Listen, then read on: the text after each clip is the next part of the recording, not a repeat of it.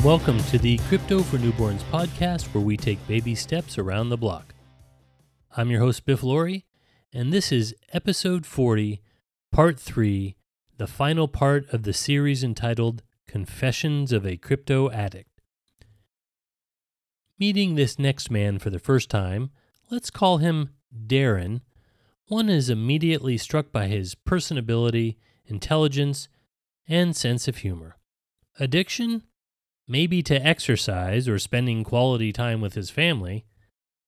But when the bedtime stories are read and the lights go out, Darren heads to the basement and loses himself in the digital hum of crypto mining rigs. Did it all become too much? Did he go cold turkey after his wife complained about outrageous electric bills? He did start a support group, supporting the study, analysis, and passion for crypto. Yep, the crypto bug bit him hard. Hear Darren's story in his own words. My Confession Being a Crypto Addict by Darren. I first read about Bitcoin in Wired magazine in November 2011. The article was titled The Rise and Fall of Bitcoin. Wired follows the story of Bitcoin, the virtual currency you can spend if it doesn't get stolen first. And this was hardly the most promising endorsement of our first cryptocurrency. Yet I, like many, was fascinated by the mystery of who is Satoshi Nakamoto and who didn't love, even in 2011, the story of the developer who famously bought pizza for 10,000 Bitcoin, or only about a half a billion dollars in today's value. And there was volatility, oh yes. Bitcoin back then had gone from near nothing in 2010 all the way up to $25 and then all the way back to a dollar. Now, imagine if you had bought Bitcoin for a mere $1.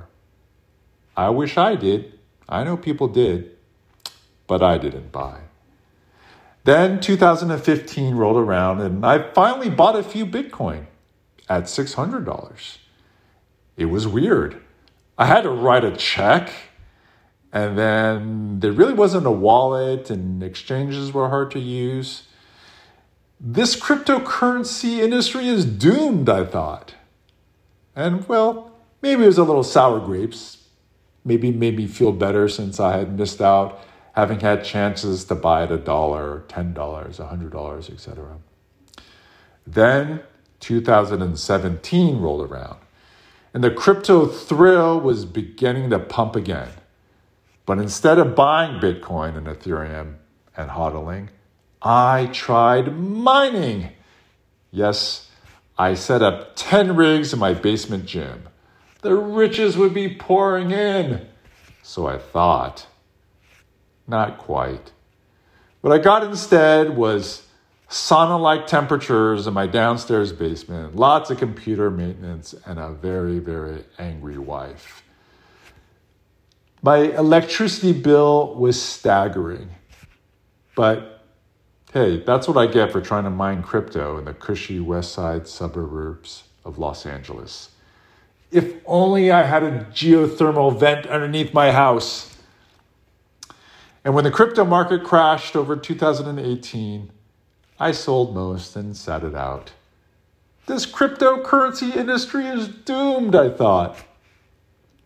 Then 2020 rolled around and the crypto thrill was beginning to pump yet again.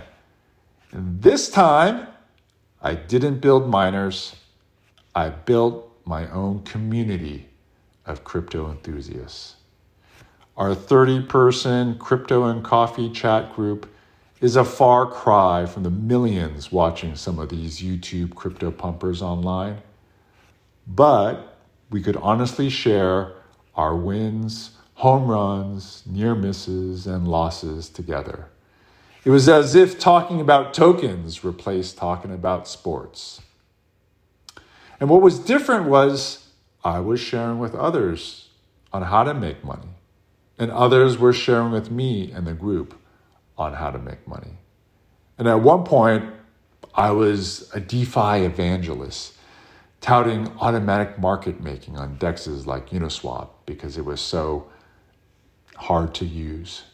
And I felt like a champ leading our team to victory.